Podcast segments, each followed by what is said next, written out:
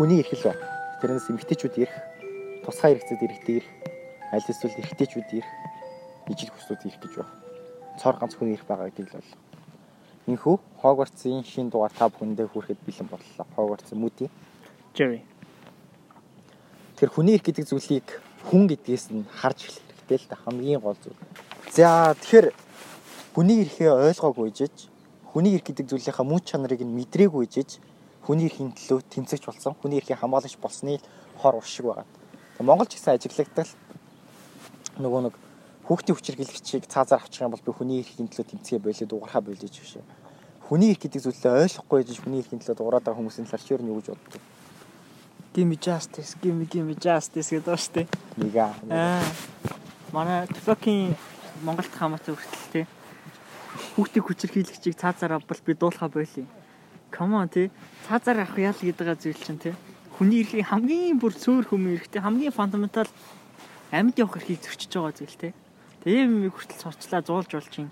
Тэгээ үгээр зэвсгэлдэг рэп гэдэг байгаа нөгөө урлаг нь хүртэл юм байна. Тэр ягаад ягаад зүгээр заавал цаазаар авах ял буруу гэж хэлээд байгаа юм бэ гэхэлэр зөв энгийн жишээ зэм.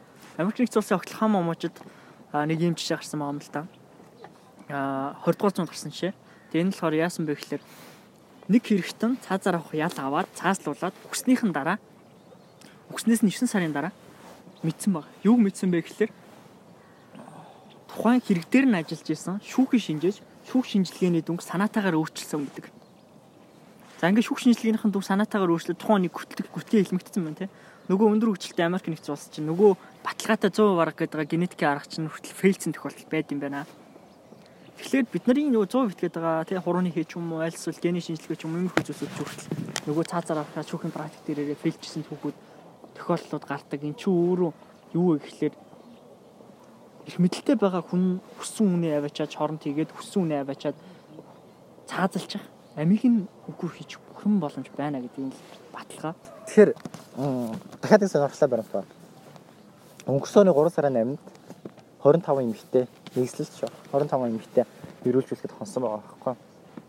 Аа тэгээд зам тээврийн осол а тэр нэгэн шөнө дотор 150 удаа бүртгэгдсэн. Энэ энгийн өдрүүдээс 3 дахин илүү А энэнгээр яг юу илэрхийлэх гэдэг ингээд хэлэх гээд байгаа.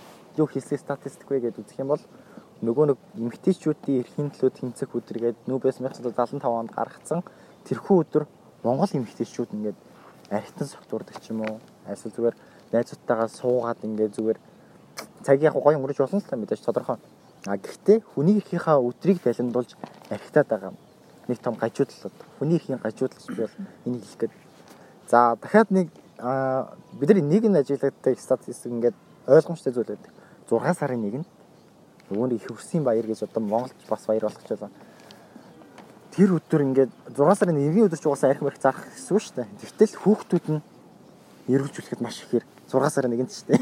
Хүүхдүүд эрүүлжүүлэхэд маш ихээр хондог, бүрцэгдэх.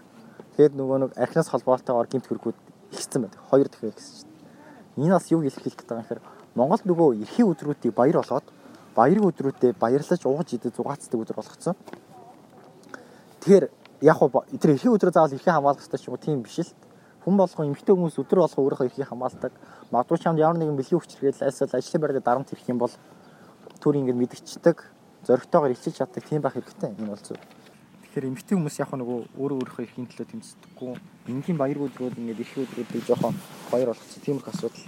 Тэгэхээр хүний эрхийн хамгаалагч юм уу хүний эрхийн төлөө дуу олоогоо хүргэдэг Ер нь хүний эрхийн төлөв тэмцэгч нар яагаад байгаад байгаа юм бэ гэхээр нийгмээ илүү сайн болгох, нэг тайван болон ачлал буюу чөлөөт үзэл бодлоо илэрхийлэх, чөлөөтэй амьдрах, ядчил тий буяа гаргана уу, бүсээ гаргана уу, тийм хувцас өмсөд газар явах хэрэгчлөөтэй тэгтний хин нэгэн шүүмжилдэггүй ч юм уу. Тэр хүний эрхийг нь ойлгодог тийм л нэгэн төлөө хүмүүс ер нь дуугарчаа. Тэр хамгийн энгийн хүний эрхийн тэмцэгч бол өөрийнхөө эрхийн төлөө тэмцдэг хүнийг л хамгийн энгийн хүний эрхийн тэмцэгч гэж хэлж байгаа. Тэгэхээр чамд ямар нэг асуудал орсон бол түүний хилдэг илчилдэг хөшөгийн байгууллага нь ханддаг ч юм уу гэр бүлийн хүч хэрхэл дээр ч гэсэн манай эмэгтэйчүүд дээр хамгийн их тохиолддог кейсүүд юу байдаг вэ гэхээр нэг удаа хүч хэрэгжүүлэхээр за энэ нэг удаа л намайг ингээд арх уцаа байсан болохоор манай нөхөр намайг ингээд зодчлоо тий. Над гар хүрчлээ. Энэ бол зүгээрээ зөвхөн арх уцаа л. Тэгэл зодно эрүүлжүүлэхэд очно маргааш өглөө электрон очиад. Иймэрхүү нэг тэр үнэхээр яг ийм байж болохгүй. Тэр хүн буруугаа ойлгохтол нь түүнд хилүүлдэг эсвэл ямар нэг арга хэмжээ авдаг ч юм уу. Тийм байх хэрэгтэй. Тэр ер нь бол бид нар бол те хамгаалагдсан нийгэмд өөрөө өөрснийг хамгаалж чаддаг. Хамгийн гол над ямар нэг аюул тулгарлах юм бол одоо хуушгүй байгалаад ханддаг ч юм уу. Тиймэрхүү л ерөөдөө байвал гэж бодож байгаа. Одоо яг хөө би яг нэг талаас нөгөө эмгтээчүүд үр цагаахын талаа ханддаг ч юм уу, хойрог байдаг ч юм уу. Энэ талаар ярьлаа. Тэгвэл Жери одоо нэг өөр талаас нь ярина.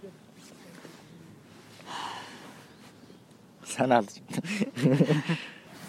Тэгээ би бол эрэгтэй хүн талаасаа эрэгтэйчүүдэд Монголын энийг сонсож байгаа бүх эрх хүмүүст хандаж хэлэх нэг мэдрэл байна л да. Эрэгчүүдээ эрэгчин шиг биш, эр хүн шиг байцгаа. Секс гэдэг чинь хүслээр бүтдэг болохоос ш хүч альбом тушаал байлаа гэд болт юм биш. Эмэгтэй хүн таны бизнес руу орё гэж байгаа бол таны дотоож руу орё гэсэн үг биш. Таны гэр бүлийн гишүүн байлаа гэд таны бүр их нэрчин байлаа гэсэн дээш та тэр хүнийг сексийн төлөө хөтлж болохгүй та гудамжинд чүгэлдэж дуудлаа гэж сэтгцийн өвчнөө гайхуулж байгаа болохоос ш хүнээс араатан руу ухарч байгаагаа гайхуулж байгаа болохоос ш хитэж тэр эмхтэй анхаарлыг татахгүй зүгээр нэг иргэчин шиг биш эр хүн шиг байгаа ч гэж Монголын бүх залуучуудад эрчүүдэд эр хүстэй хүн болгонд хэлэх гэсэн. Ажлын байр, гэр бүл, годамж талбай, орчин, орчин гэдэг зүйлийг ерөөсөн бид нар бүрдүүлж байгаа байхгүй. Эрэгтэй хүн, эмэгтэй хүн. Бусдын өөр хүс символүүд байгаа л та. Тэгэд бид нар өөрсдөө орчиныг бүрдүүлж байгаа нийт хүн амынх нь бараг талыг нь бүрдүүлчихэд тэдний хүсэж байгаа ерөөсөө л энгийн эрүүл бэлгийн дарамтгүй ийдэг яг тэр орчиныг нь бүрдүүлэх үүрэг биднэрт байгаа байхгүй. Та өсгсөн охиныхоо магадгүй өөрийгөө төрүүлж өсгсөн ээжийнхаа хамт өссөн эхчийнхаа төлөө энэ орчин бүрдүүлэхийн төлөө үүрэг хүлээж байгаа. Үүрэг шүү. Танийгаар хаа нэгтээ магадгүй тэр коронери онгоцны үйлчлэгчийн үүсгэн дээрээс олдох үг шүү дээ. Таны гар чинь таны ажилдлах хэвээр. Таны газар байх хэвээр газар байх хэвээр. Тэгээ таны дотоод шин нэгэн эмхтэй гэрээс нь маргааш өглөө ч юм уу нөгөөдөр нь олдох ш. Таны дотоод таны гэрт шаардлага гараагүй хоёр хүн хоёулаа зөвшөөрөг бол таны өмнөд дотор таны дотоод байх хэвээр. Энгийн зүйлсүүдийг ойлгох хэрэгтэй. Эрэгтэйчүүд эмэгтэйчүүдийн эрхийг хамгаалах зөрчихгүй байх үүрэгтэй. Ерөөсөө л энэ хамгийн гол үүргээ биелүүлдэг байх хэвээр хичнээн эмгтээчүүд өөрийнхөө эрхийн төлөө тэмцээд тэмцээд бид нар өөрийнхөө эрхийг зөрчихгүй, зөрчүүлэхгүй байлгамаар байна гэж дуграад байгаа. Та нар юу ч ойлгохгүй, бид нар юу ч ойлгохгүй. Би гэдэг хүн өөрчлөгдөхгүй. Стил хүчрхийлүүлсээр те. Ингиж хотлаа гой гой ярьчаад эцэст нь 27 эмэгтэй бэлгийн алдлага, бэлгийн хүчрхийл тодорхой хэмжээний дарамт үзүүлсэн байх жишээ нь. Бид нар өөрсдөө өөрчлөгдөх хэрэгтэй. Дэлхийн тааллыг, хүн амынхаа тааллыг бид нар бүрдүүлж байна бүгд ижилхэн бүгд ижил байх шууртай байгаа гэдгийг болгоод тэг хин бэлгийн дарамтын үед тэг бусад бүх төрлийн хүчирхийллийн үед бус бүх төрлийн дарамтны үед дарамт үзүүлэхгүйгээр эрүүл элдэг орчин хамтдаа бүрдүүлчихье гэж хэлэх гэсэн. Тийм тэгээд энэ дэр нэг зүйл зүгээр зүгээр шүү дээ. Зүгээр зүг зүгээр. Монгол ирчүүдийн нэг тийм сүн онцлог. Үгүй үгүй гэж байгаа юм тийм гэсэн үг гэж ойлгоод зүр зүр зүр дээрээ чичрээд чичрээ муухай сонь заван санаас бүх зүйлийг хүчээр хийх гэдэг. Тэгээд чичрэн гэж ярьдэн шүү дээ Монгол хэл тийм муухай. Тэгээд бити муухай чичэр чи зүгээр ингээд тэр хүн үгүй гэсэн бол үгүй л байсан. Үнэхээр тэр хүн үгүй гэсэн болохоор л үгүй л хийж байгаа шүү дээ. Тэгээ бүр энийг монголчууд философи болгоцсон байгаа юм. Ингээд үгүй гэж байгаа тийм гэсэн үг ээ. Бити бити зогсоо. Тэгээд үгүй гэсэн бол үгүй. Битээ үнийг хүндэл. За нөгөө талаас одоо нөгөө талаас нь аваад дахиад эрэгтэй хүн гэхээр хач чулуу шиг нэг ургаа мод шиг ч юм уу уус шиг амар амарлан тайван үүлж болохгүй гуниглж болохгүй тийм үү ярьдаг эрэгтэй хүн гэхээр л гоё хинээгээд хахаагаад авсаж эрэгтэй хүн ч гэсэн сэтгэлтэй л авахгүй юм багаас нь нэг тийг өсгцэн муухай эрэгтэй хүн үүлж болтгүй юм зөрөгтэй хүчтэй эрэгтэй үүлэх юм бол сул дорож биш юу гэсэн ч үйл болно шүү дээ үйл марлаа шүү дээ Тэр нэг иймэрхүү зүйлсийг ер нь бол энгийнээр энгийн зүйлсийг ойлгох хэрэгтэй. Хамгийн чухал нь хамгийн эхлээд хэлсэн те. Хүний хүн гэдгээр нь хар, хүний хүн гэж ойлго, хүний хүнээр нь хүндэл, хүнийг хүн шиг хайрлах хамгийн чухал байхгүй. Тэрнээс бас нэг ялгарлаа, ялаад байх зүйл байхгүй шүү дээ. Нэг Монголын нэг феминист гэдэг яваад байгаа эмэгтэй хүмүүсээ би феминист чи на таалга онгоолж өгөх ёстой ч юм. Чи өөрөө хаалал онгоолвол юу яасан яриач зүг феминистэ тийм байдгүй шүү. Гүй харин хаалгаа онгойлгож өгөнгөө туурлаа шаарддаг шүү.